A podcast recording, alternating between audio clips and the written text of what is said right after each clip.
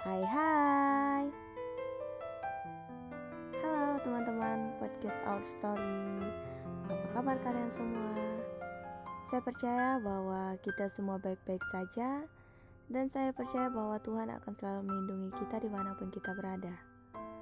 Nah pada saat ini Saya akan memberikan sedikit motivasi dan dorongan untuk kita semua. Saya ingin mengatakan bahwa Tuhan itu mengetahui isi hati kita satu persatu dari kita itu Tuhan tahu. Tuhan mengizinkan berbagai tekanan dan permasalahan terjadi karena Tuhan sedang membentuk kita menjadi pribadi seperti yang Dia inginkan.